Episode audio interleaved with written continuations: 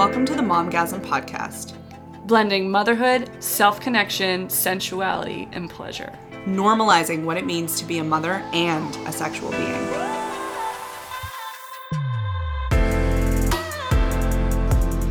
Welcome back to another episode of the Momgasm Podcast.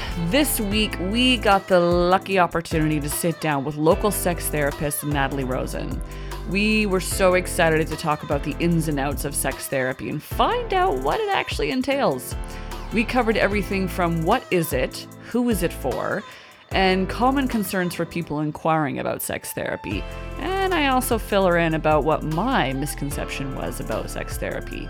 Spoiler alert, I thought it was Tantra. We also cover what does being sexually healthy look like and how to define sexual fulfillment for yourself. Natalie is basically the modern day equivalent of Sex with Sue and answers all of our questions with so much ease. We are very excited to share this conversation with you all, so sit back, tune in, and enjoy.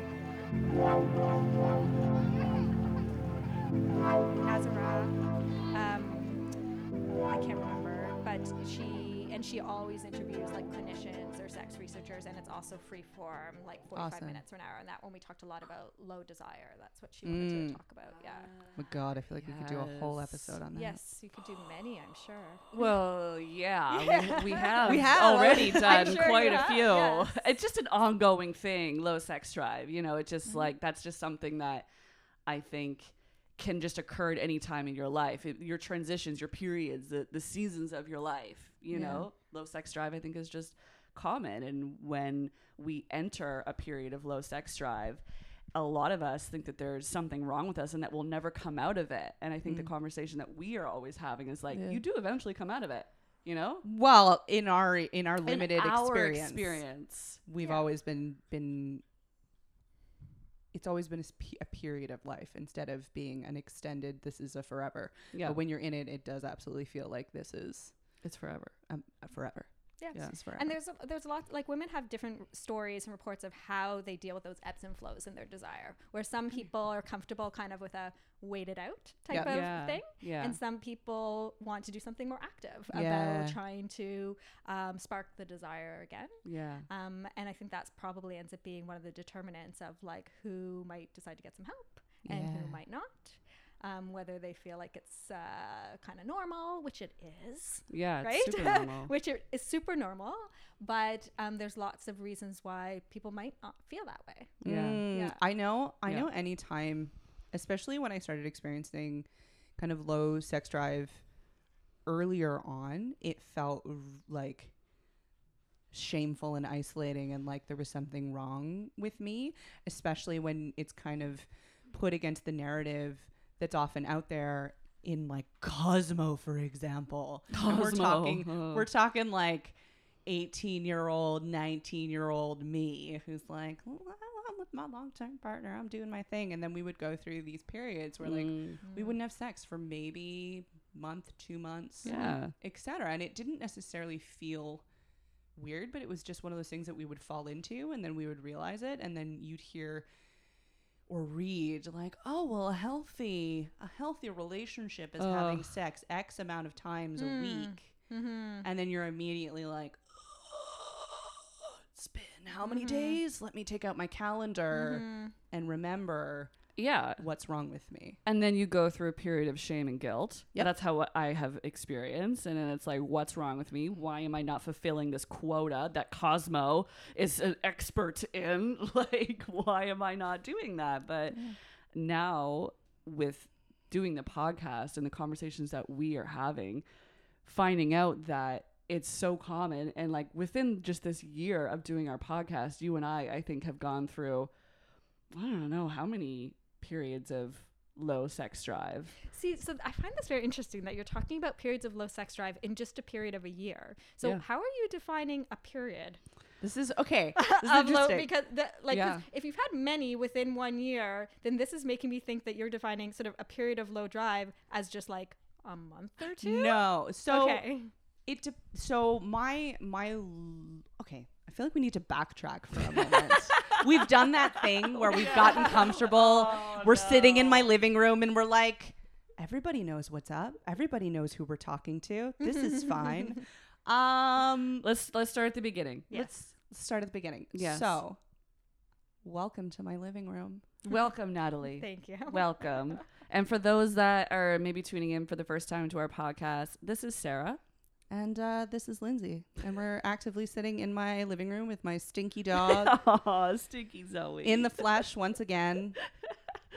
and this is our first in flesh interview for l- since March. Since March. Since March. Since our live show. Thank you for volunteering to do this in flesh interview with us, Natalie. Um, but with that being said, um, would y- would you like to tell our viewers a little bit about your style, yourself and your backstory of being a sex therapist? How did you come into being a sex therapist? That's a weird way to put that. sure. Uh, I'll start with introducing myself, maybe too. Yes. So I'm uh, Dr. Natalie Rosen. I'm a clinical psychologist um, and an associate professor of psychology, and also I'm in the Department of Obstetrics and Gynecology at Dalhousie University, Amazing. and also a sex therapist. Um, so I have a small private practice here in um, Halifax. So I, how did I get to be a sex therapist? It's funny because I was reflecting on this on my way uh, this afternoon when I was thinking about the podcast, and I did you guys listen to Sex with Sue? yes. Or are you too young? Okay, Yes, Yes, I did. Not, absolutely. not very frequently because I wasn't allowed. you would have been young. Yeah. I was not allowed, but Yes. Okay. So when I was in high school, I have lots of memories of like tuning in on my like ghetto blaster to uh, Sex with Sue on Sunday nights because I grew up in Ottawa, and uh, I just was super interested in it, even as a high school student, which is not a- abnormal. I mean, high school students are interested in sex, but I was interested in like this advice giving around sex from a very young age. So then I went off to university and studied psychology, and there was a human sexuality class, and it just never really went away. Like, I was really interested in human sexuality. I thought all the topics were fascinating. And I, and I loved psychology and I loved thinking about, you know, both problems and like natural behaviors and just all the variability in between Mhm. and uh, and I knew I wanted to be a clinical psychologist. And so when I started looking at where I could study for clinical psychology at that time, so this is back in 2002 ish time, um, there were very few places where I could train, go to train, and actually get. Um, training in sex therapy at that time. Now there's like a bunch of clinics and services. You go to a lot of Canadian universities study psychology and you could get trained in sex therapy. At the time, it was really just McGill University where they actually had a um, sex and sex and couple therapy service um, uh, that was affiliated with the McGill University Health Center, and so.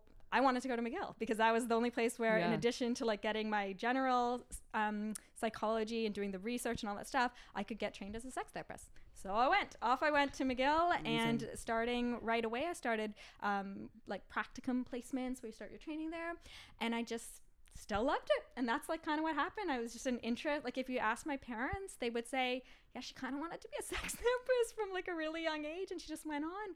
And I think it was just this element of feeling like it was an area that nobody talked about, but yet super central to happiness and to health. Wow. And like, why was there only one place in Canada doing training for clinical Yeah. psy- to clinical psychologists um, in that area? And you know, I think it speaks volumes that now here we are, you know, just under 20 years later, and you could go to a lot of schools and get that kind of training now. It's Yeah. really different. But at the time, I was just really like struck by that. Um, and kind of the rest is. Like when I came to Halifax, which is now, I came here in 2008, so 12 years ago, there was no sex therapist here. Like I was one of the like there were yeah really. Like there was um one of my colleagues who I met really who had the training but she was working at Dal Counseling so she only really got to do sex therapy when there were students who brought that up kind of because that's what she was but there was no one in private practice who was really ha- like had the training and, the, and it was like a, a niche part. Now there's four of us so it's quadrupled i guess there's not that many still that ha- like really like market themselves and that and that have that background and that training. There are a lot of there are a couple therapists but there's a real history of seeing sex therapy as this niche. So even couple therapists would refer out to sex therapy even though they were doing relationship work. And that's sort of a historical thing that kind of persists still um, because there's this idea that it's really so specialized and Mhm. like Mhm. only certain types of people know how to do the sex therapy kind of thing. Um, Wow. So yeah.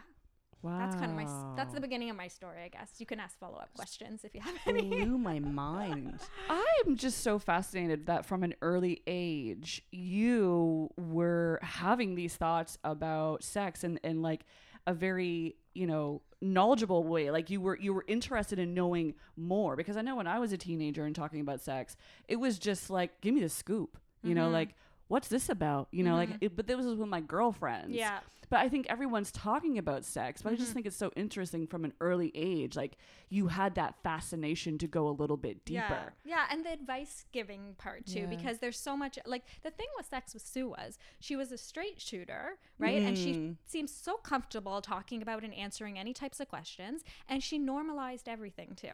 Yeah. Like everything was absolutely. like, you're not abnormal because of that, or like that's not a freakish question, and just you're asking that question. Probably lots of other people are too. Yeah. And she just had this way, like this is at least my memory of it. I don't, I don't know if I'm glorifying, it, but that was the that was my memory of just feeling like these are just things that lots of people think about and it's okay to talk about, and also this feeling like a lot of people having problems about their sex lives. Yeah. know, this is an Oh, issue. 100%. And like, and that's pers- that's still true, right? Um, and a lot of people, and I still feel this way, suffering in silence. Yeah, absolutely. oh, 100%. Well, it's, it's so interesting. Like, even to say, I think you said that it was like 12 years ago when you came here, there was nobody who was specializing in sex therapy. Like, of course, there's going to be so many people suffering in silence when there's literally no help available. Mm-hmm. yeah. Right? It blows my mind. And I still think that even though sex therapy is a little bit more prevalent today, Mm-hmm. um, there is still a lot of mi- information out there that is maybe misinterpreted about sex therapy. And I guess Mhm. this leads to the next question of what is sex therapy? Mhm. Because so many people have no idea. I know when I first heard the term, I had a completely different idea of Oh, what it actually is. Do you want to say that part first? Okay. Before I burst the so bubble? I will. I I remember years ago. Um, we have a family friend, and her daughter was going to school and uh, to university, and she was studying to become a sex therapist. And my mother in law had told me this, and she's like, very, very like kind of, you know, it was like gossip. Like, did you hear? Mm. She's gonna be a sex therapist. Mhm. And I was like, what? And this is my mother. She's very conservative English. So it's very, very odd for her to be like talking about like sex. And I, I I just had this image of this girl that I knew being in a room with a couple and them being the couple being naked and her being like okay now you put your hand over here because this is what she likes mm. and this is how you communicate the pleasure that you want to receive to your partner. And now let's see how you guys share intimacy and i will give you tips. Mm. That was what i thought This of. is funny to me though because there are there are folks who offer services like that. that le- and exactly. like I I know individuals who work in that in that sphere and that's what they do. I was thinking more of like like tantra practitioner, like sensual, Mm-hmm. you know, uh, there's a term there which we have a very good friend, Serena, Serena, what is Serena Down Haynes. And her I her know, title I, I just butchered your name, friend. I'm so sorry. anyway, it is late on a Thursday. It's not even late. It's 7:40. anyway, so what I was thinking of was completely different. Mm. Um, I have since full disclosure, I I am seeking, I am in sex Mhm, therapy, so mhm. I do have an understanding of what it Mhm. is now. And I had an understanding of it before I went and sought it out. I Mhm, didn't go mhm. into it thinking that someone was going to sit down Yeah. with me and my husband naked, but Right. Which is kind of. Have you guys watched Masters of Sex? The show no, no. Really? I know, shocking. This right? is almost like homework for the two of I- you. it's then. gonna- Okay, Okay, straight from the sex therapist. be I'm giving- taking well, it's going to be giving you your your history of sex Okay. therapy lesson, right? Because so you there, you know who Alfred Kinsey is, though. No. No. Okay. So also, his, you guys need have some history taking to do. Here we so go. Mm-hmm. history is in the fifties, right? Uh, sorry, Kinsey is in the fifties. He was the first uh, researcher to take sort of like an empirical approach to the study of sex. So he was he did thousands of qualitative interviews about people's sex lives, and then he like mapped out and used you know numbers and data to write a book about the male sexual response and the female sexual response, and report sort of like prevalence rates of how frequently people masturbate and all this kind of like business. So he's sort of considered one of the like fathers of sort of of sex research history. Couple 20 years later, uh, Bill Masters, gynecologist, and Virginia Johnson, who was his secretary, and then his like research assistant, and then his wife, and then and you can Ah. see why they made a TV show out of this, Ah. right? So lots of drama and everything. Anyways, so that's in the uh, in the 70s. They were the first ones to bring sex into the laboratory. So they were the first ones, and they got ethics approval for things we would. Well, I don't even know what ethics looked like at the time, but things we would never be allowed to do nowadays, which is how we know half the stuff we know about in psychology. Are we talking It's about, like- like old studies, right? People coming in and having sex in front of researchers. Yes, and record it. Oh my God, So Lindsay. the- so I would sign up for that shit. So they were the first ones to bring people in the lab, hook them up to stuff. They had a camera on a dildo, like to see the inside of women during an orgasm. All that you'll learn all this when you watch the Showtime show, ladies. um, so I'm so excited to watch this. yes, you, it's on Showtime. So if you get Crave, you can probably access it, Oh or you my could download it, or whatever. So. Um, they were the first ones to to actually map out the sex. What at the time, uh, there's lots of debate now about um, the se- what is the sexual response cycle. But they were the first ones to say, you know, you've got excite, desire, excitement, uh, arousal, ejaculation, and orgasm, and resolution as these like stages of the sexual response. And they each of those stages were associated with a physiological response through the studies. Okay. I can't remember exactly why I started talking about this, um, but We were, well, the question was, what is sex therapy? yes. So Okay. Oh, I know. So, um, right. So they were the first ones to do uh, like mapping out this sexual response, and they were also the first ones because you were talking about what sex therapy looks like, and it was people and to um, develop a technique which we do still use today in sex therapy. It's one of the only techniques that's kind of specific to sex therapy called sensate focus. No, Sen- did you say You're s- sensate? Sensate. Oh, sensate. I see. Sensate, yeah, like yeah, yeah, yeah. sensations. Yeah, yes. Okay. Got it. Yes. Um. So and. What is that look, Sarah? Because I totally thought you meant sen- the show, the Sense8, the yeah. show. And I was which, like, which oh is my God, what is like, this link? what is this? What have I tapped into? yeah. Sorry. It's okay. Yeah. ahead. So Sorry.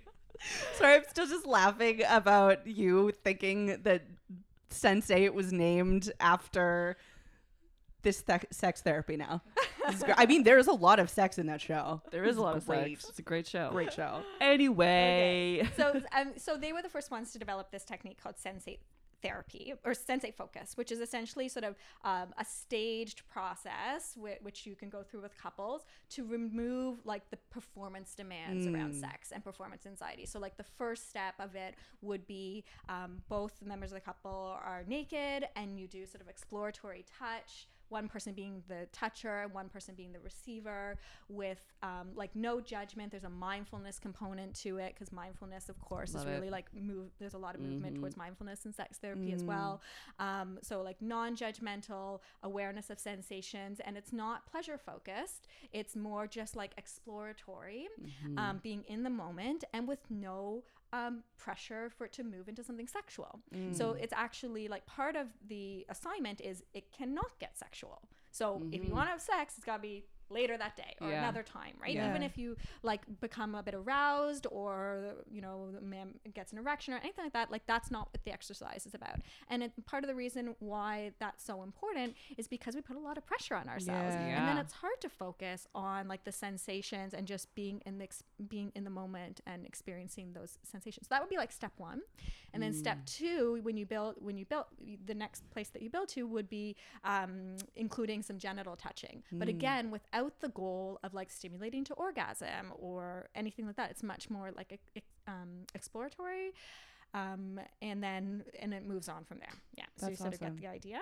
So Masters and Johnson were actually the originators of that. Although there's been like more research and a little bit more like understanding and development of the, that sort of technique or, or type of intervention since then. But it's still really you know a common um, either starting point or place that we we I often um, you know use with couples. But it's an assignment at home. We're not doing it in the therapy room, Yeah. right? Like so, so like you go over what it looks like, and then they go, and then they come back, and then you talk talk about like how it went. So when I come to see you, there's not a bed in the room. there is no bed in the room. The Yeah. bunch of lube, Exactly. some yeah. cuffs. so I'd be really into that. I Yeah. again not gonna lie. Though I might have some like um some what did I what did I bring out the other day? Um oh it's gonna come back to me later. Like I'll have some like props that I might show to be like you might think about this or you might think about that. Um there's a really oh, now I'm gonna blank on it, I'll have to look it up on my phone. An awesome new product that I've been recommending so much to women who have pain and now I can't think of it. This is a moment where is we it could a pause on. lube? Is it Is it that a... Ohnut thing? Yes, it's yeah, the Ohnut. Ohnut. Well, I Yeah. was like, it's because I've been on pause during the uh, pandemic. I haven't been seeing any clients,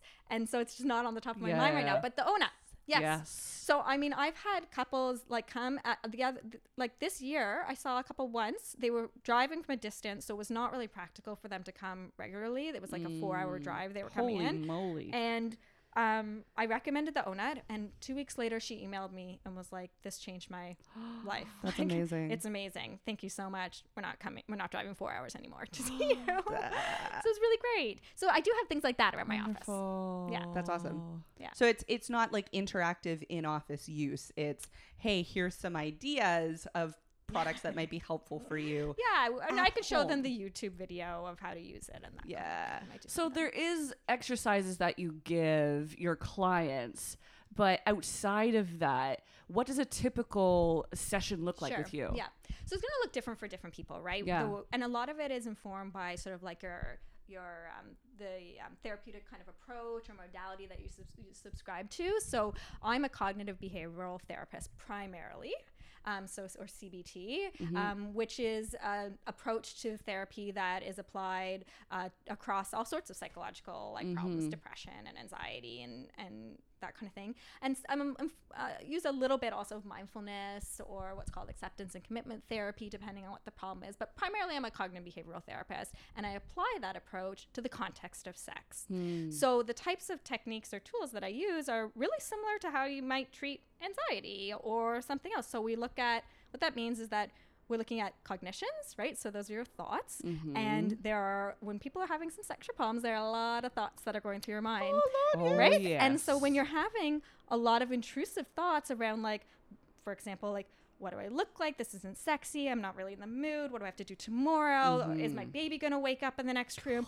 All that kind of stuff, you know, going through your mind. Yeah. It's hard to also focus on arousal and to be in the mood and to feel pleasure. So a lot of so there's cognitive work that goes on where we look at, you know, what are those thoughts that you're having? Because the other thing about those kinds of thoughts is often they're happening so quickly that you don't even notice them. What you notice is that you're not in the mood Yeah. or that you're not having fun. Yeah. But you don't really notice this like inner monologue that's interfering with that. So part of the the technique or Yeah. the intervention is about becoming a bit more w- aware of that um di- like that dialogue and what's happening Yeah. and then trying to work with those thoughts a bit more right some of them are distorted in, in a way that like they're just not really that accurate or they're not that balanced um, so we have some like techniques around working with our thoughts the other side of it is the behaviors. So what is the context around your that's happening around your sex life? If you let's say you just had a new baby are you trying to have sex at 10 at night? Because you're pretty tired by that time of night mm-hmm. right? Or like what are like what's happening in your in how you guys are approaching sex or getting in the mood and all that sort of like the, the context around and the mm-hmm. behaviors that you might be engaging in and how that might be contributing to the problem. That's kind of the mm-hmm. behavior side. And then there of course there's also feelings and emotions.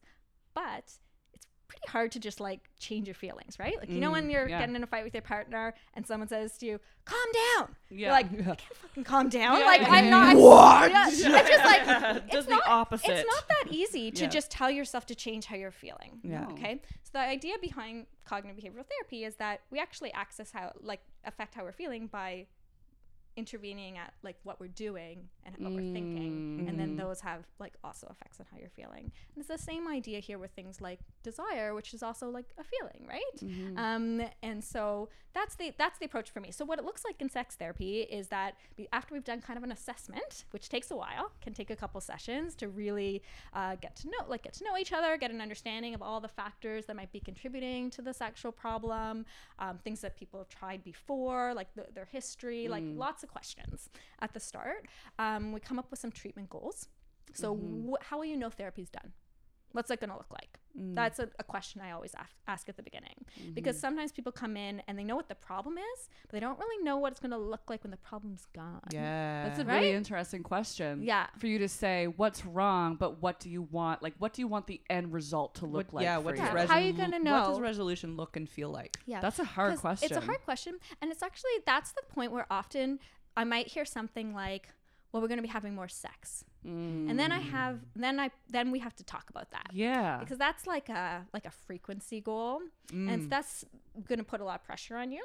yeah. And when you don't feel like you're going to meet that goal, you're going to feel even more bad, worse. it's also a like a blanket statement. Yeah. You know, because there's so much more that goes into being a sexual person other than just saying, I just want to have more sex. Right.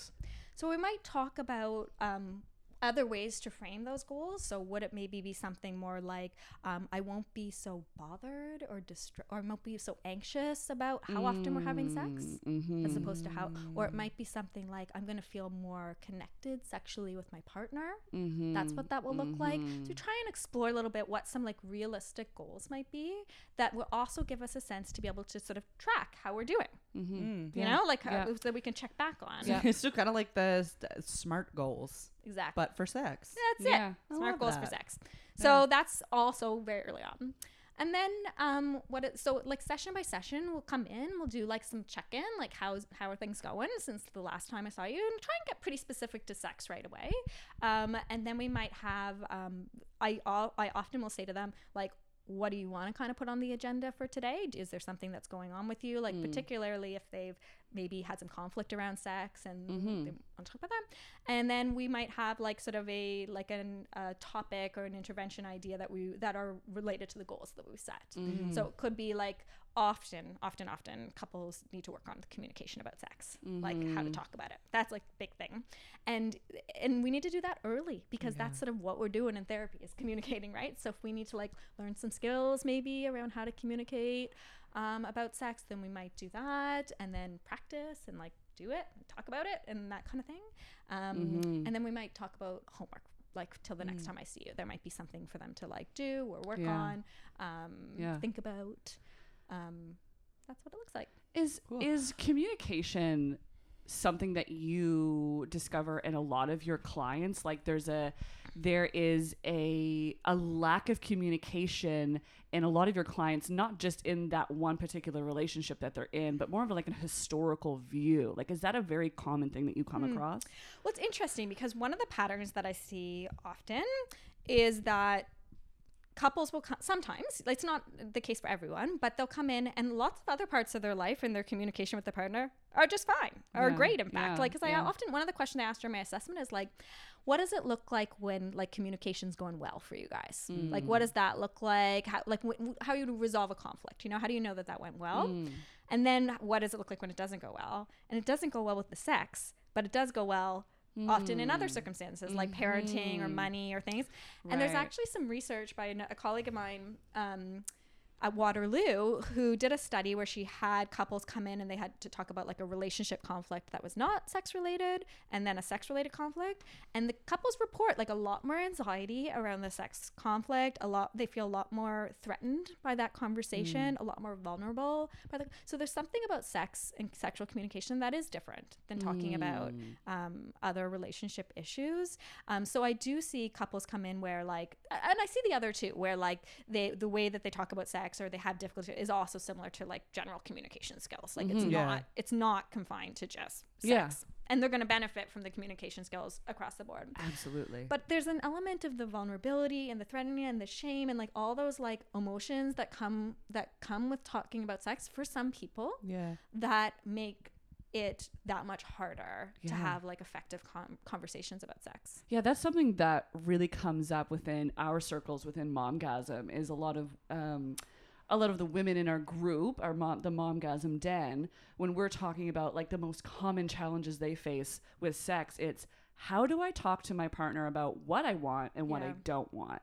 And there's just so much anxiety and shame um, just to start that conversation just like just for the first few words to come out Yeah. you know th- that's one question that's always comes up is how do i start it how do we begin and then it gets harder if you haven't started it and then you've been in a relationship for a while and then it makes Yeah. it really hard to bring it up later even though you fe- might feel closer with your partner um, but you might feel like worried about hurting them Yeah. or like well i didn't bring it up before so is it okay to still bring it up now yeah and that can be a real barrier too I was gonna say, like, I, I feel like just from experience and other things, like the longer that you hold on to something, it becomes so much harder to Mhm. let it out because you're also having to like recognize your role in all of the times that you didn't say Mhm. anything and how you've let that individual believe that they have been doing something wonderful and amazing for so long and you have to now like break that bubble for Yeah. them but in the end it's going to get you where you both want to be but there's that like oh Yeah. oh shit mm-hmm. yeah So one helpful way to approach that, because I totally agree with you, and I think that's a big barrier for a lot of people. But one of the suggestions that I would make to people if they came with that concern is it's about the framing. Right? yeah So when you can frame it, what about framing it something like, could we try something different? Mm, So it's mhm. not about like I didn't like what you were doing, or I do, or I do. It's like let's try something different. I'd like. Do you think that Mm. we could try this time? I don't know, like how I'm gonna feel about it. But like, you could even just say it like that. I don't. I'm not sure, but like I thought it would be nice if you, if you, you know, a little bit lighter touch on the clitoris, like a little bit Yeah. softer touch. Can we just try that? I, I love this because it plays into uh, the animal play that we attempted the other day Oh, at your yes. uh, inspiration there, Sarah. yes I was I was for me I was finding it really hard to get into my body and like I need to be really present in my body in order to engage sexually and feel fulfilled like I could have the Mm. desire that I Mhm. I'm like yeah having sex would be nice but if I'm not like connected to Mhm. myself it just mm-hmm. will try and I'm Mhm. like "Ugh." Mhm. so I we were thinking about ways that I could like i- get into some embodiment practices and and Sarah had mentioned uh, some some ways that they that you and your partner had surprisingly found some embodiment. yeah we uh, my partner ollie and i we uh, we do a lot of experimenting and we come across that um, pretending to be tigers is really hot um, that just happened one day. And then another and then, so good. So good. and then another day we we lo- often like to play animals with our kids, our two boys, and my husband will just like become an animal and the kids go wild. And one day he decided to be a cow, and I decided to join in and be a cow too. And then there was this one moment we're down on all fours and we're facing each other and we lock eyes and we're both mooing. And I'm like, why am I all of a sudden turned on by being a cow in this moment? And then we we were both weirded out, and then he like tipped me over. He went cow tipping, and I was like, why is this so hot? But we were, I think it was something about letting go of all of like these preconceived notions of how we should behave in front of one another and just being completely silly and letting like just Mm. completely Mhm. letting go in that moment Yeah. and being playful and yeah it was ridiculous and we were laughing but it ended up leading to intimacy maybe Sure. maybe it didn't end up in like penetration but it ended up in a form of intimacy Sure. and that's one thing that Lindsay and I will often discuss and explore on this podcast is all the ways that we can explore intimacy outside of Yeah. penetration. And it just so happens that being a cow is one of them for me. What's great though is like I my partner is quite introverted and it's like embodiment is not always necessarily something that like would come as naturally to him Mhm. as it does for me um as a need and also as a practice and so I pulled the hey babe this mm-hmm. is what I'm feeling right now. Can we try something? Like, I know this is going to be really weird, but can we just like be open and Yeah. can we just try it? And we did, and it was hilarious and it was ridiculous. And it was like, we both did it and we were like, this is, this is, this is a no for us. Yep. but it actually ended up leading into some amazing sex later because after we had laughed about it and Yeah. like gotten over mm-hmm. ourselves, I had realized I was like, oh, that actually did help me get in my body a lot. Yeah. And now I'm like, oh yeah, I've arrived. We can we can do this. Yeah. But you guys both just talked about two things that I think are can be like really key and the science backs this up too. One is and th- this is what's really cool is it's it's about this balance between intimacy and feeling connected to your partner and sometimes doing something new Yeah. together. Like also getting outside of your comfort zone. Sometimes it's going to work, sometimes it might not work. But you both like you're seeing each other in a new light, you're challenging yourself, you're challenging each other. I mean there are lots of ways to do that and one of the research projects that we're about to start is exactly about that. It's looking at whether um, among couples where the woman, this particular study is about um, couples where it's a woman in the in the couple who is experiencing sort of chronic low desire, which reminds me that we never answered that question about how you're Oh, we'll get the there. period of the low desire. We're gonna But get there. um, the so w- in that case, I'm talking about at least six months Mm. of persistent low desire, and it's causing distress. Yeah. They're getting upset about it. It's causing conflict in the relationship. Like it's a problem because lots of people might have low desire and periods of low desire, and it's not really a problem, Mm. right? Well, there's there's also asexuality as well, which there are individuals who Absolutely. that is There would part be of no distress. identity. Yeah. There would be no distress inter- personally, but I do see couples and individuals who identify as asexual where there's distress because they're in a relationship with someone who's sexual. Yeah. Right? So that's a whole other ballgame. But anyways, so um, in the the new study that we're launching with couples where a woman in the couple has this chronic low desire, one of the things I'm really interested in is this concept that is called relational self-expansion, and it's this idea, the, the idea that we're studying or that we have is that couples who um, have more of these experiences that have this balance between novelty and intimacy Mm. that that can be a factor that helps them spark their desire or is linked to higher desire relative to couples who um, are doing sort of the same old familiarity kind of thing or kind of shared time but it doesn't feel like there's closeness. This that it's something about this balance between intimacy and excitement novelty stimulation Playfulness. playfulness. Yeah. So you guys gave great examples. Other examples would be things like exploring a new city or going on a hike together.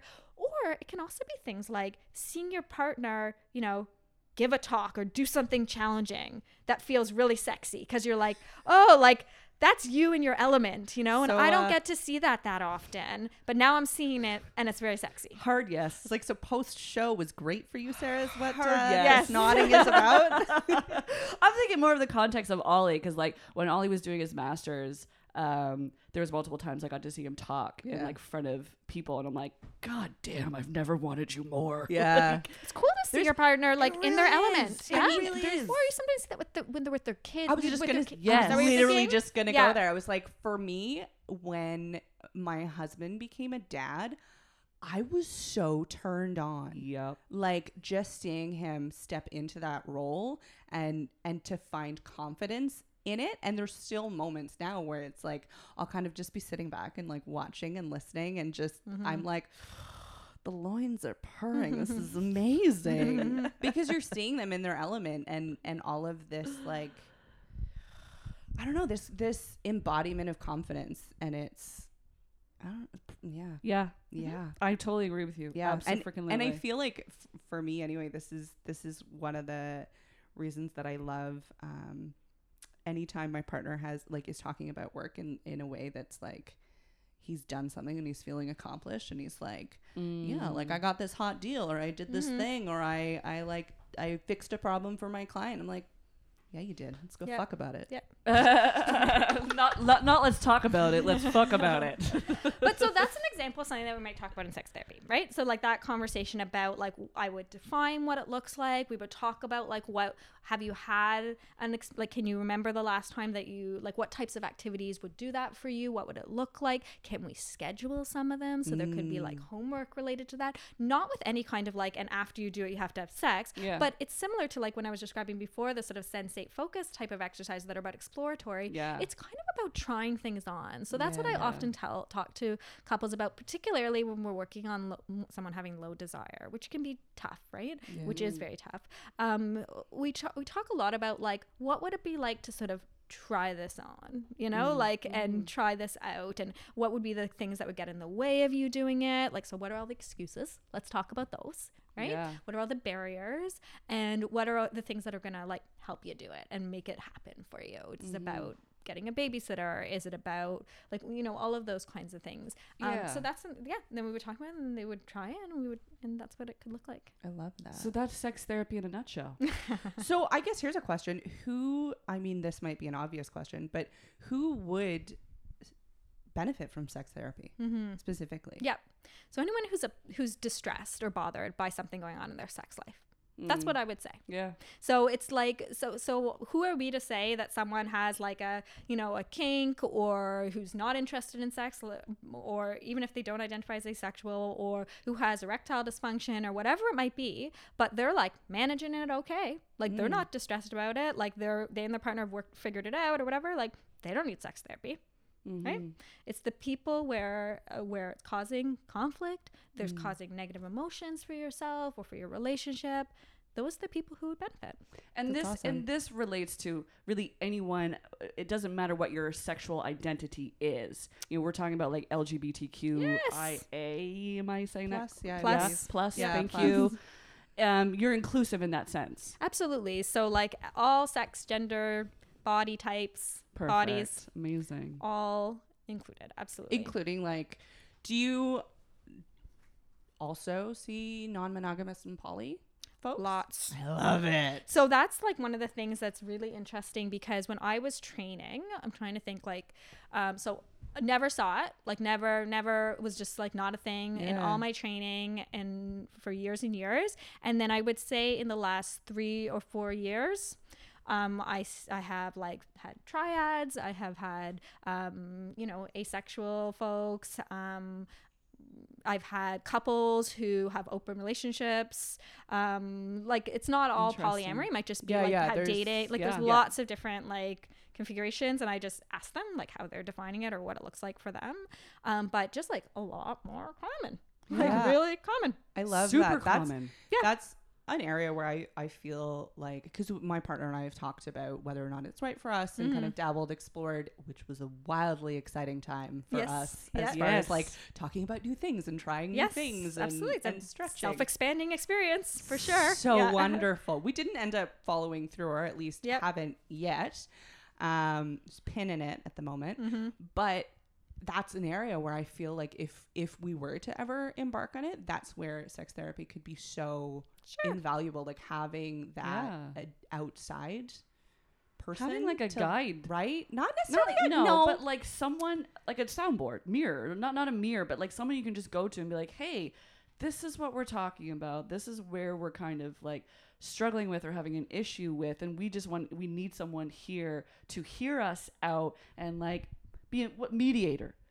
it only if it becomes a problem though. Yeah, so gonna that's what it comes back to it's like if you came to see me from your description just then about like oh and it was so exciting and it was so wonderful to Like, talk about it we haven't done anything i'd be like okay so Why like are you here? are not even like like there's not a problem yet go try and then if it becomes Right. a problem Yeah. come back Yeah, but like yeah so um a lot more of that. Um but you know what's interesting at the same time is it's still really shrouded in like silence and like shame still not within the poly community when you find your community but it's like the very much like a community of people. Yep. and i think among the sort of like Well- hetero cis and like just regular old i don't know like like people don't talk about it a Yeah. lot but it doesn't mean that i don't think they're doing it because the people that i see Yeah, Yeah. you know true. just look like everyone else in the community Right. I feel like that's that that would be similar for the kink community as Yes, well, and I know very that they're similar to the kink often. Yep. intertwined in a lot of ways too. Yep. Um, which is is so it's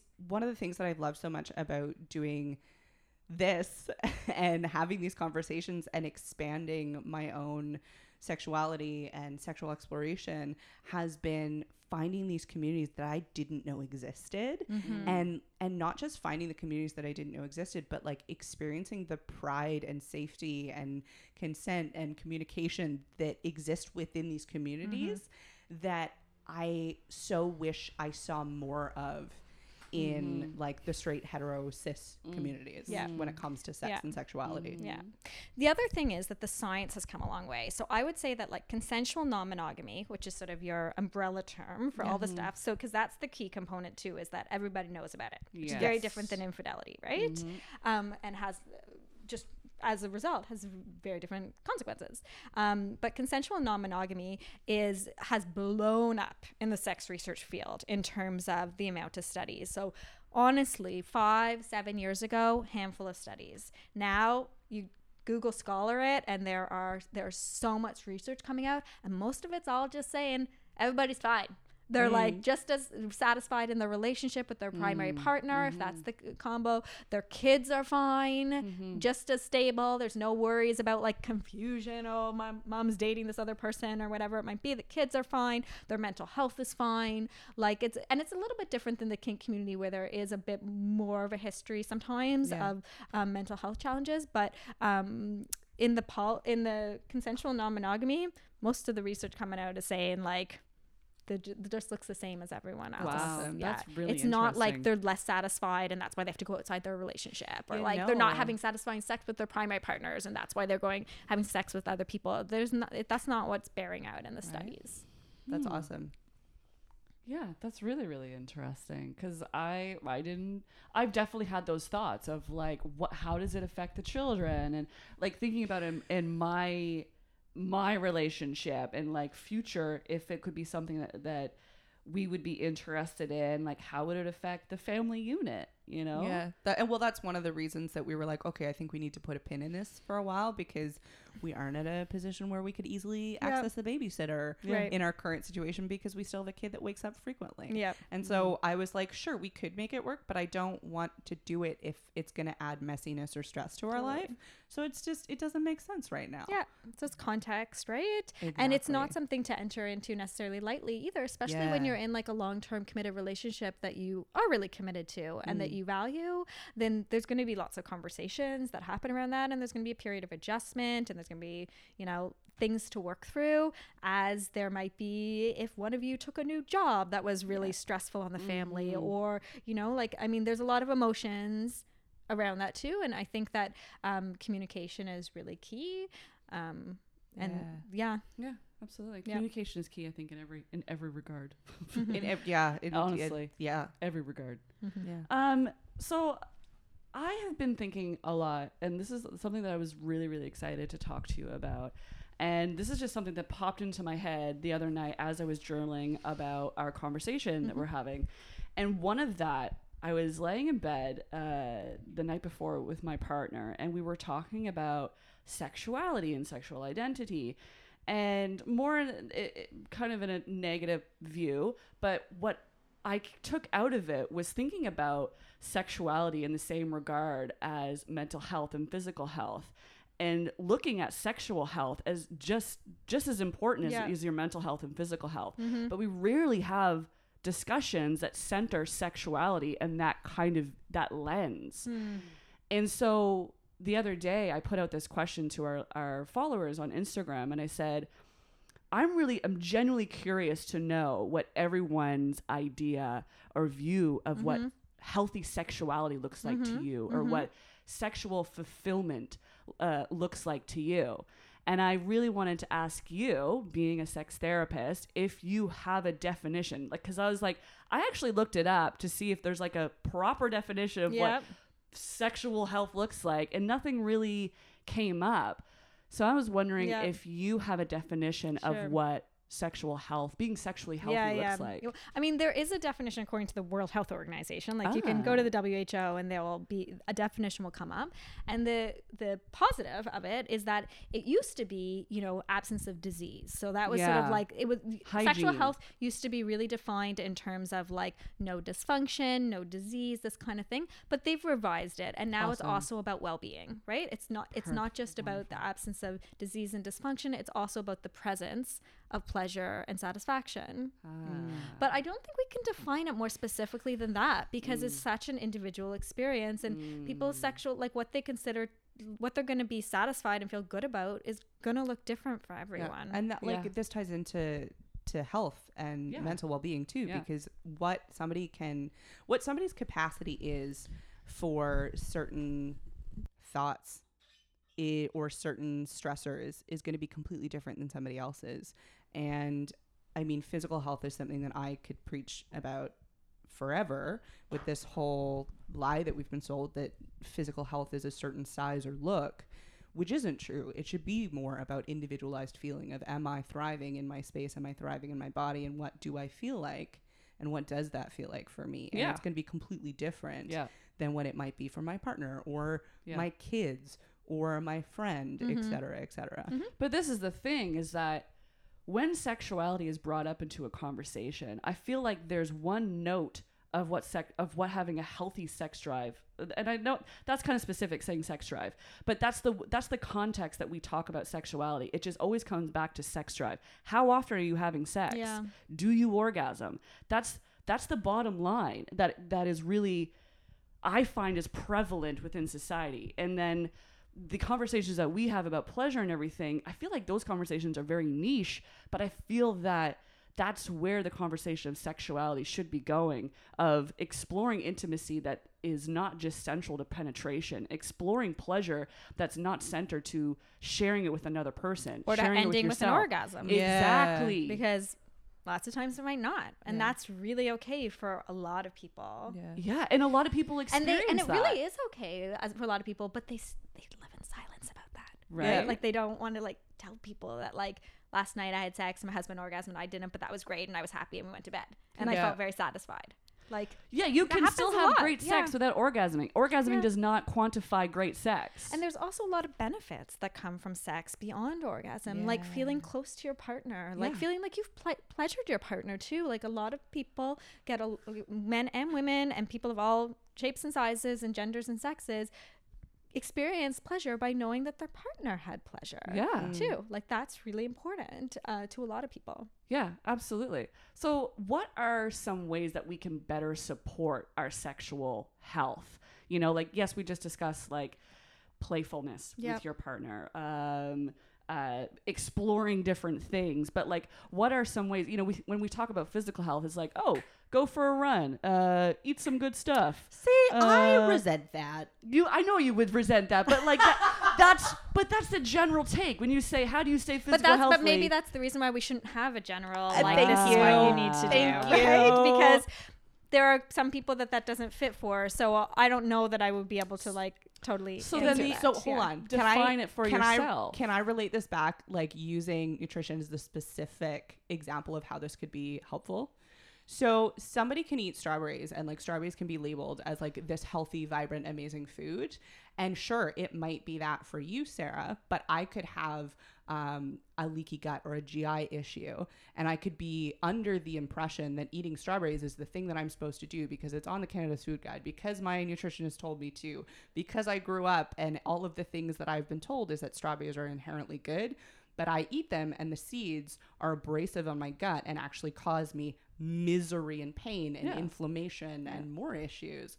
So to say that there are like XYZ that is perfect for your physical health or XYZ that is perfect for your mental health or XYZ that's going to be perfect for your sexual health isn't necess- like is not inherently helpful because it is something that it is so individualized. Well, this is perfect because this is answering my question. By you not being able to answer that, you've answered the question. I mean, what I can tell you is that people who like having a satisfying sex life. So it's not an active, it's not like a number or something, No, but feeling no. satisfied with your sex life is um, a predictor of a whole range of positive well-being outcomes Mm-hmm. both physical health mental health relationship health you know but the key thing there is about it being something that you feel good about Yeah. whatever that might look like Mm-hmm. right so when you if you're asked like on a self-report measure Mm-hmm. about like on a scale of 0 to 10 or whatever it might be how satisfied you are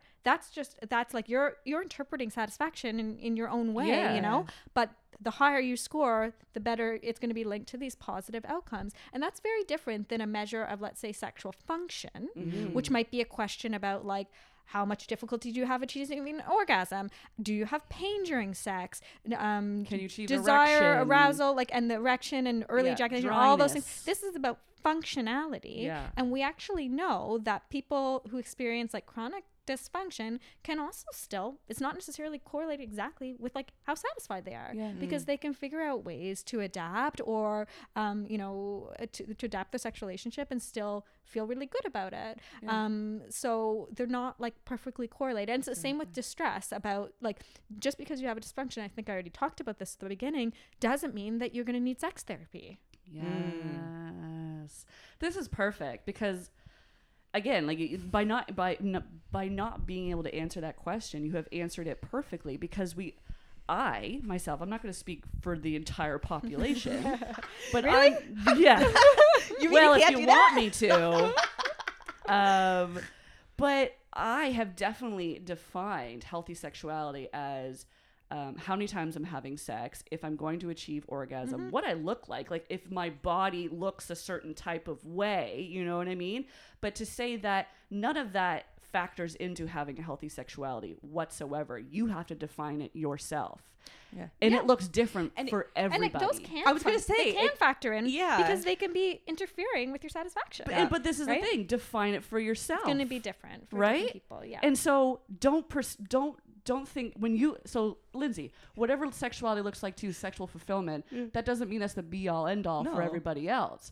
But I feel like a lot of people will would compare their sex life to yours Oh my God, or yeah. to mine and be like, "Well, I'm not doing that. What's wrong with me?" I'm But- not putting a shower head up my butt. right What's but wrong with me? but equate that to physical health it's like i don't you know i don't do that but i still feel good or you know you have to you really have to put you have to explore it. Be curious Yeah, yeah. in in every regard. But I, I that is not a conversation that is prevalent of being curious and and going out and exploring and getting to know what your sexuality looks like. Mm-hmm. Yeah. what does it look like so to that's you? kind of one of the challenges that's different about sex because it does happen in a m- most of the time in sort of a private sphere right? And behind mm-hmm. closed doors it Yeah. is a private experience. And so we kind of only see it on tv yeah, Yeah. or like in media which is a version of sex that is not realistic and that's different than i think when when, when and, and because we don't talk about it as much with our Yeah. peers and stuff um, it's different than these other realms of our life with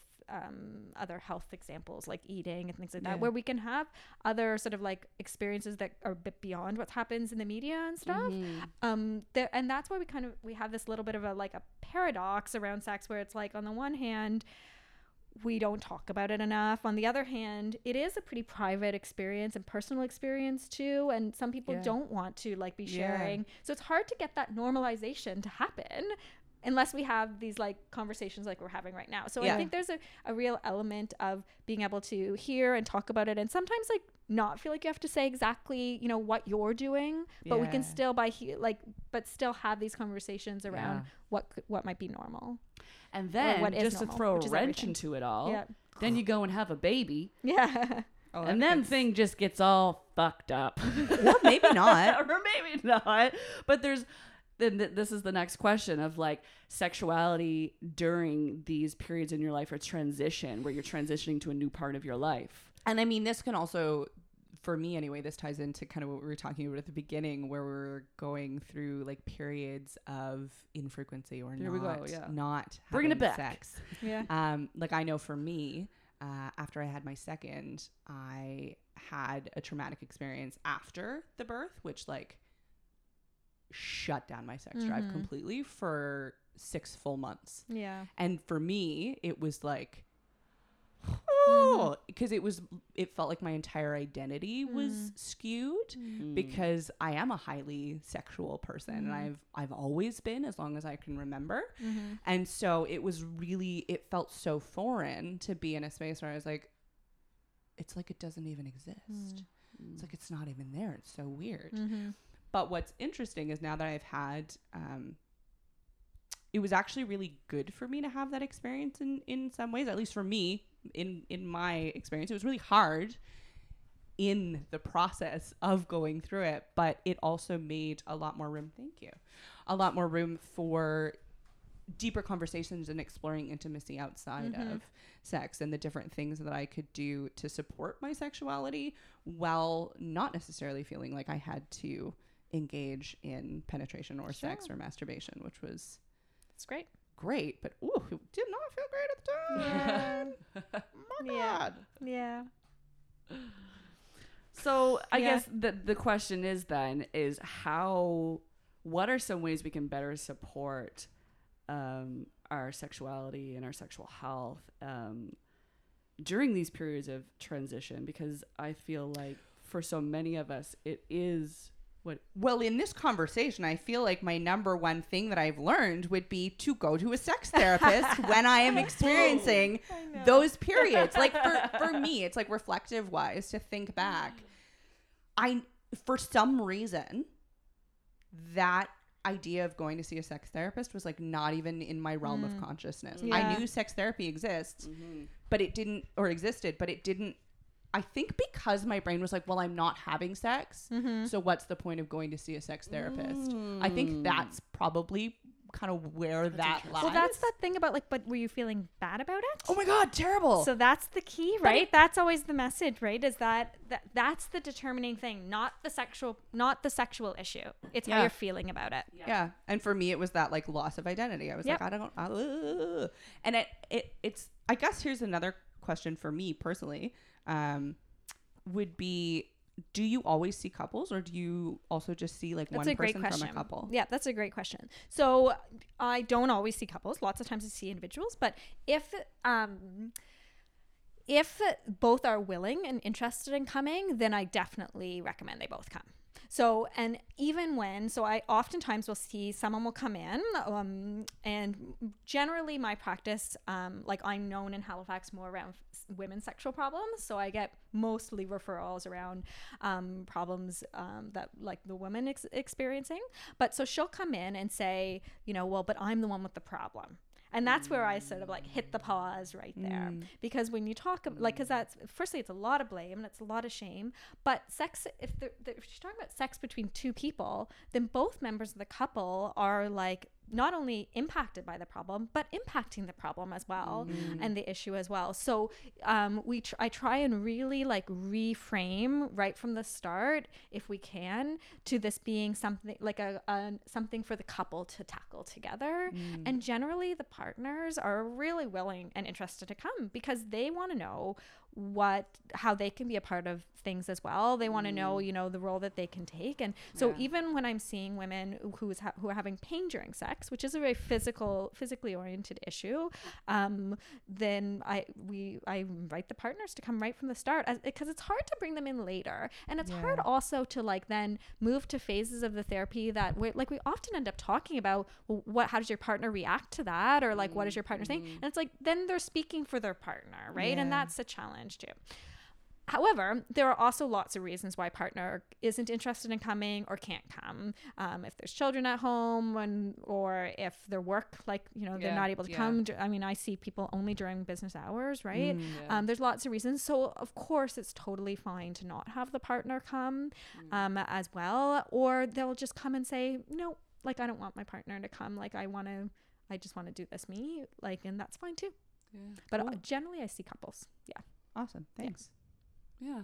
And so right now you're doing um, some research into parents, new parents, Yep. is it? Yep. You want to talk a little bit about that? Yes. Yep. Yep. So one of the things that I'm really interested in is the transition to parenthood. So this is like first time parents because that's the big transition. And there are there is another is transition. well, it depends on the person. There's lots of transitions when you add a second in the mix, you know. Yeah. Um, for sure too. Um, but uh, and I would love to have some studies where we also like follow people long enough where they've had their first and then their second, yeah. and their third, and their fourth, and their fifth. oh Um, God. who are those people? Amazing. Um, I'm sure and loving it. It's not me. yeah so but uh, yeah no so the studies that we've been doing over the last few years have been first time parents and um, some of the studies have been just about the postpartum period and some of them are recruiting couples in from sort of mid pregnancy um, and following them through the transition so the study that we have right now that we're actively recruiting for um, they can ent- couples who are interested can kind of enter it at two different points if they want, depending on where they're at. The first would be when they're pregnant, around their second trimester kind of thing, and then um, we're following them till a year postpartum. But and there's surveys sort of at dis- different time points. Um, but another part of that study, which is another kind of entry point if they don't start in pregnancy, is at around three to four months after the baby's born, which tends to be the time generally where couples are starting to um, restart their sexual activity. Um, and that, or most couples have resumed sexual activity by about three months postpartum, some kind generally. Um, but they're having some problems. Like it's not so easy, right?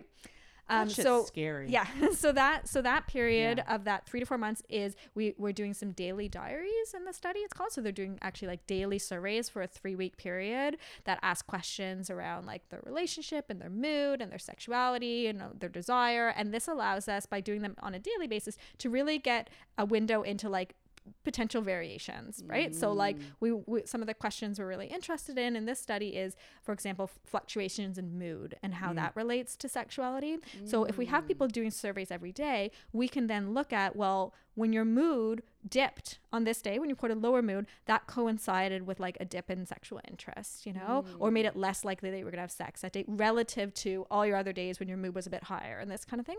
And so that's like a, a neat way that we can analyze the data and look at the data when we have these kind of like multiple reports happening where the person becomes kind of their own like comparison mm-hmm. across these That's different cool. days yeah so that's the other time when couples are entering the study but generally all of the research is about looking at you know who um, adjusts well during this transition in terms of their sexuality in, in their own definition so looking at things like Yeah. satisfaction so people can adjust well right because Yeah. they're satisfied even if the frequency is really low um, and this kind of thing Yeah. um, and who's struggling more and can we predict kind of these groups of people so what are some of the factors that might predict how people are going to adjust Hmm. things like mood things like intimacy in the relationship things like um, there's some we have some questions around like their parenting um, communication like how they're communicating with their partner Hmm. how they're coping with stress during that period Is is there any Yeah. sort of inclusion in the studies that you're doing that include like birth trauma? Yeah, so we ha- always collect data for sure on you know mode of delivery, degree of tearing, um, whether they had an epidural or not, whether you had an episiotomy, pain, um, recovery. So we always have those questions. We don't actually have questions about the um, perception of it being traumatic, which I think is really interesting because people can have like various degrees of tearing and, and Yeah. trauma to their genital people like who have given birth Yeah. to their genitals um, and whether that's going to be perceived as a traumatic experience Is completely Is individualized. different but i Yeah. would hypothesize that the more traumatic that Yeah. someone felt it was the more impact it's going to potentially Yeah, have on their sexuality I'm so happy that you're doing this research, and I know that you've already completed um, um, some studies because uh, I think last year was when I watched the vi- the post baby hanky Yes, panky videos yes, yeah which are fantastic. There's these Yeah. like they're about like a minute long. they're all less than 45 seconds Yeah, which they're is very difficult short. to do I can imagine. so difficult so difficult. To- but but I was so committed to keeping them short. I was so committed. I thought you did such a great job. And Where okay, where are these? she uh, Google post baby hanky panky. Yeah, you'll find. You can Okay, find we them. need to put these like On- in the there's- den. yes, and that'd be great. right? Like, Pardon? Is there five of them? So there's five, but there's Yeah. a new one coming out. It's in production.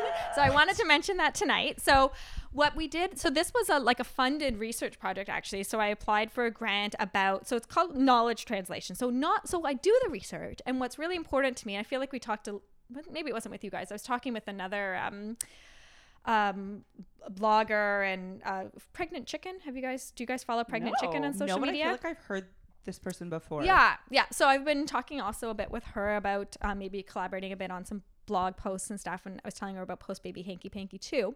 Anyways, so I love my research and I and I love everything about it, which you guys can probably tell. Like I'm very passionate about it, and I and I write the and we run the studies and then we write the publications. And then they go in these journal articles, which other academics read, right? Mm.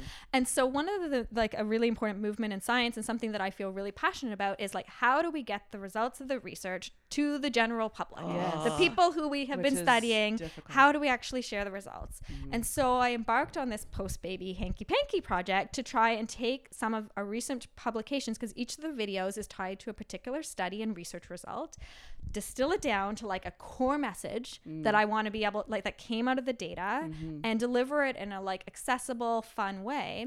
And I wanted to develop it such that whenever we had a new study we could add a new video.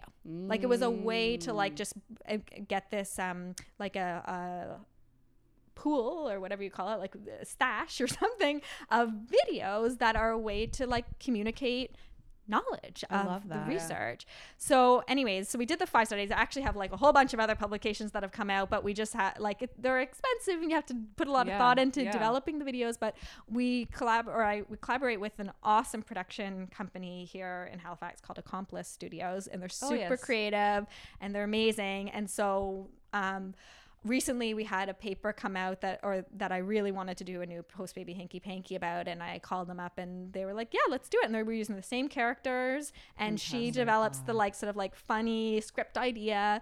We got a lot of feedback on the first versions. Like it was um, some things that we tried to like wanted to make them even more inclusive because Yeah. we had tried to um like the characters are non-human and they're Yeah, they're blue of and fruit and vegetables, aren't they? like no, they're blue eggs. Like they're blue Oh, egg people.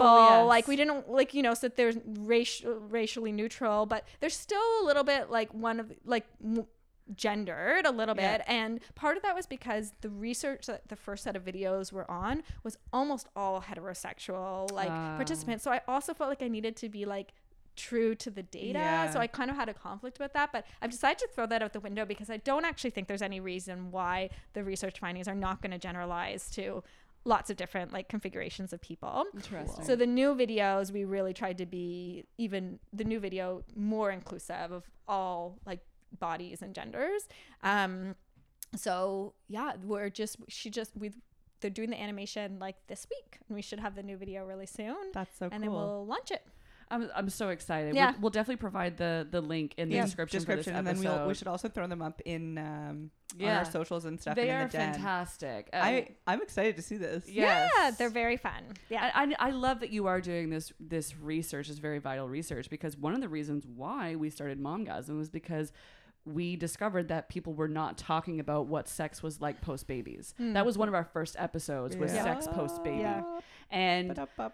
You know, not only did I have it um, to interview you, uh, not only did I have an interest in sex therapy, but um, the work that you are doing with new parents and postpartum um, individuals, it's so paramount. It is so needed. Yeah. And I love that you were delivering your studies and in, a, in an easy, digestible way with these videos. You know, when I saw them last year, I was doing my own research for sex therapy and I came across them and I was just.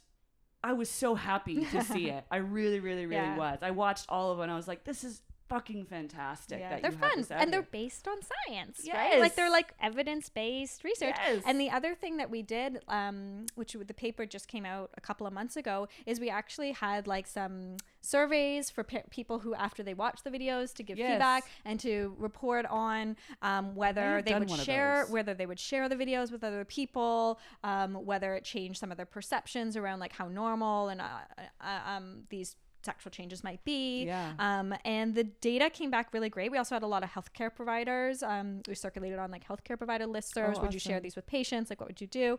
Um, and uh, the results were really positive. That people really liked them. That they found that they were that they would use them. That it did help them like reduce their concerns and feel a little bit more like, oh yeah, these changes are normal. And um, so, so, many changes. so many So many changes. changes. So many changes. so many. yeah. But many great changes though too. Yeah.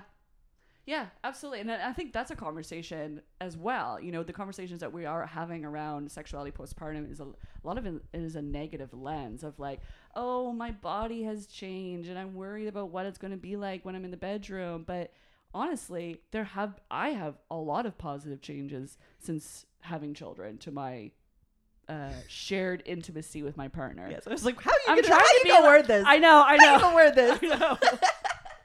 I got it. I got it. um no, like I, I, I totally see what you're saying. Like Yeah. I, I found for me a lot of the conversations that I had kind of been wandering into, kind of as I was in my pregnancy and coming out of it freshly. A lot, a lot had that kind of negative connotation or that like, like the whole like you better get it in now mm. narrative mm. was one I heard a lot, but. Mm. What do you mean? Get it in? like like the the the kind of locker roomy vibe of like you better fuck now before it's destroyed narrative Talking about genitalia. Oh. like like with the be- being pregnant versus after birth like your vulva is gonna somehow be damaged by having a baby. Yes. Is that what you mean? yes Okay. or like your actual birth canal your vagina is going to be so stretched out that it's going to be a Oh. completely different experience for your partner and Hmm. blah blah blah but in in actually experiencing postpartum um, rediscovery of of intimacy with my partner for the most part it was really wonderful scary very scary to like i mean pooping after you've had a baby is terrifying it's terrifying Yes. situation that mm-hmm. not enough people talk about Amen. Mm-hmm. bring your own toilet paper if you're birthing out of hospital, please. oh, you're welcome. I think this is like the third time I've said this on the show, but it's very, very real. But I like outside of like the very real fear and like discomfort that there was initially and like relearning how things have changed, especially when it's fresh. That was obviously hard and scary and felt like one of those things that that not enough people are talking mm. about. But the actual ability for deeper intimacy and connection with my partner in like being able to voice myself through that of like this is okay mm.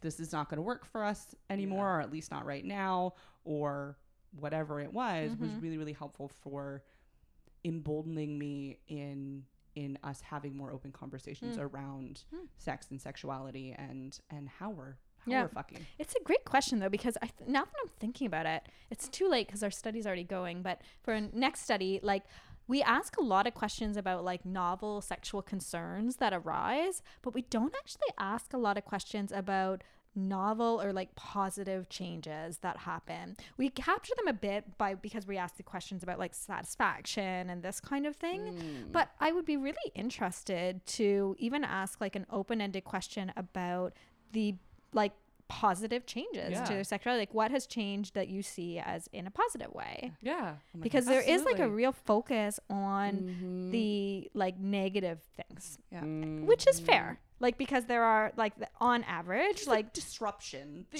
yes. what you knew and there's a relearning and healing process Yes, but and mm-hmm. also for a lot of women, it might not have been your experiences, but a lot of women do experience, you know, a lot of new concerns, like mm. problems that happen during that Oh, transition, right? prolapse. Yeah.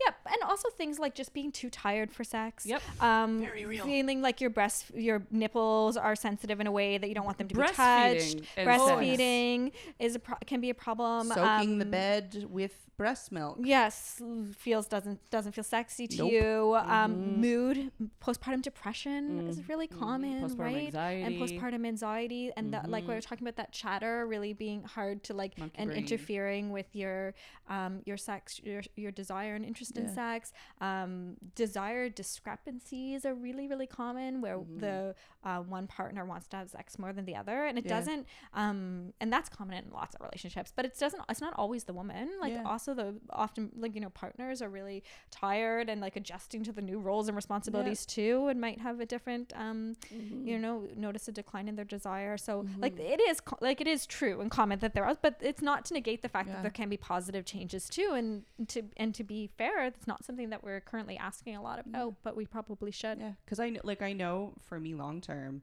um for sure it like not only did it better our sex life as a whole as far as like communication intimacy and all of the things that i already mentioned but also like my ability to access pleasure has only expanded Hmm. postpartum. That's great. yeah. It's fantastic. Fantastic. But i would be curious to know if that is like is there research out there for other women and like what or Mm. birthing folks? Like what was that? yeah yeah so like, when i right? said that it's really common it's interesting because one of the so the um we have a couple papers where we're like mapping that sort of trajectory and the new video is going to talk about moms and like women in particular and how like their fluctu- their sexual function has fluctuated but we have another one that's coming out um, or that's you know going through the process towards publication which is looking at sort of the couple dynamic of sexuality across like satisfaction and distress and desire and frequency. And like the vast majority vast majority the majority of couples are actually doing pretty well. Like they're pretty satisfied across this transition. They don't have a lot of distress about it. Some of that might be and that's despite the fact that um that three quarters of them are reporting lower sexual frequency Mm. right? So that comes back to again that sort of like you can be frequency does not map well Yeah. onto like satisfaction distress. Um, however that being said there are also big chunks of couples like almost 40% that are reporting um, discrepancies in desire that i was just talking about where the mother has lower desire.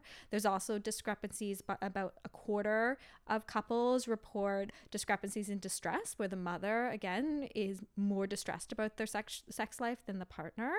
Um, and um, around satisfaction, there's a chunk of couples, about a quarter, that are reporting low sexual satisfaction during this period, right? So there are these like groups of couples that are struggling. And I think that that data sort of points to the idea that um, even though, you know, um, it's normal to see these declines in frequency and lots of people report them, and many couples are adjusting or adjusting their expectations and doing well or having these boosts even that you're describing in their sexuality there's still this sort of like at-risk group that might Yeah. be- that would benefit from uh, potentially intervention or education or information that importantly goes beyond when it's safe to have sex and that you still need to use contraception which is essentially what we often still get.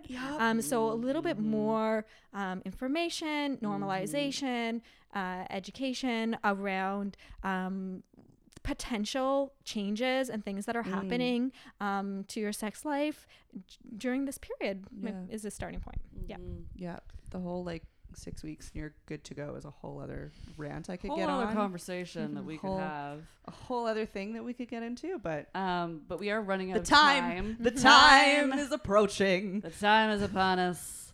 Um, Natalie, is thank you so much. This was an amazing conversation. Good. I had fun. Um, where can, if we have listeners who are really interested in participating in Yes, your research, please. where can they okay. find this information? So they can just go to my website, which is Natalie O for my middle name, natalieorosen.com. And on the cover page, they'll see, uh, you know, a link to uh, participate in research, and then they can click on that to see the descriptions of the studies and to send an email to us, which would be awesome.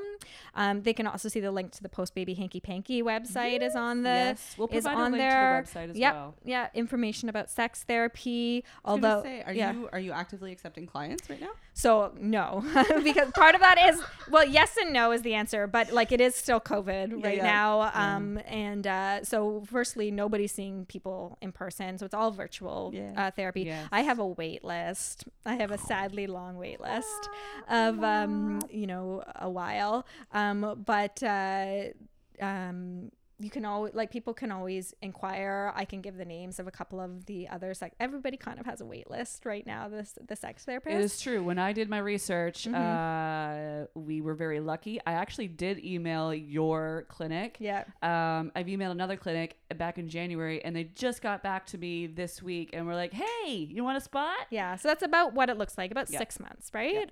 Um, and but for me right now, the issue is uh, just uh, COVID and Yeah. childcare and like Yeah. Privacy to do and confident, confidential virtual Yeah. sessions. So everything's kind of on pause right now, um, and lots of uncertainty in the fall too with schools and stuff. Yeah. What that's going to look like. Um, but uh, there, yeah, and I'm also just not full time in private practice, right? So some of the other clinicians Mm-hmm. um, in Halifax who do sex therapy have like ramped up full time Mm-hmm. practices, so they have bigger caseloads than I do. Um, but uh, yeah, so and you have an what it's like. Instagram as well. It's ca- it's at Cash Lab. So it's the couples and sexual health. Cash Lab Cute. is uh yeah. So there's a there's Facebook, there's Twitter and Instagram that my staff manage. Brilliant. and post on. Well, again, this was Yeah. an amazing conversation, and there's so many other things that I would love to talk to you Yeah. about. No, we can do it again sometime. Yes, yeah. let's do it. Let's yeah, do sure, it. for sure. I love how excited you are about talking about this. So, again, thank you so much for this. It was amazing. Thanks Also, for having me. Thanks for making research sexy. Should that be the name of this episode? Making Yes. research sexy with Natalie Rosen. Absolutely.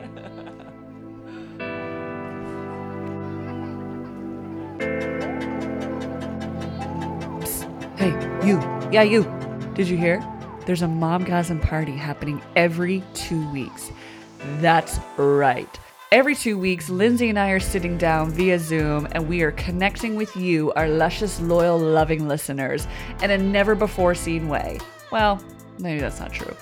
But it's been amazing. We have been having hilarious nights, playing games, sharing stories, and just getting real upfront and personal, the best way we know how. If you want to join, head to our Patreon, where we are serving it up for only $2 a month. So, what are you waiting for? Looking to spruce up your wardrobe? Get your hands on the official Momgasm merch. We've got sweaters, we've got t shirts, we've got everything. Not really. Well, not yet. Head to link in our description. And don't forget to send us some pictures of you rocking our Momgasm swag. We love it. And don't forget to check us out on Facebook and Instagram at Momgasm Podcast. And don't forget to subscribe so you never miss a new episode. And that's it. We'll catch you next time. Mwah.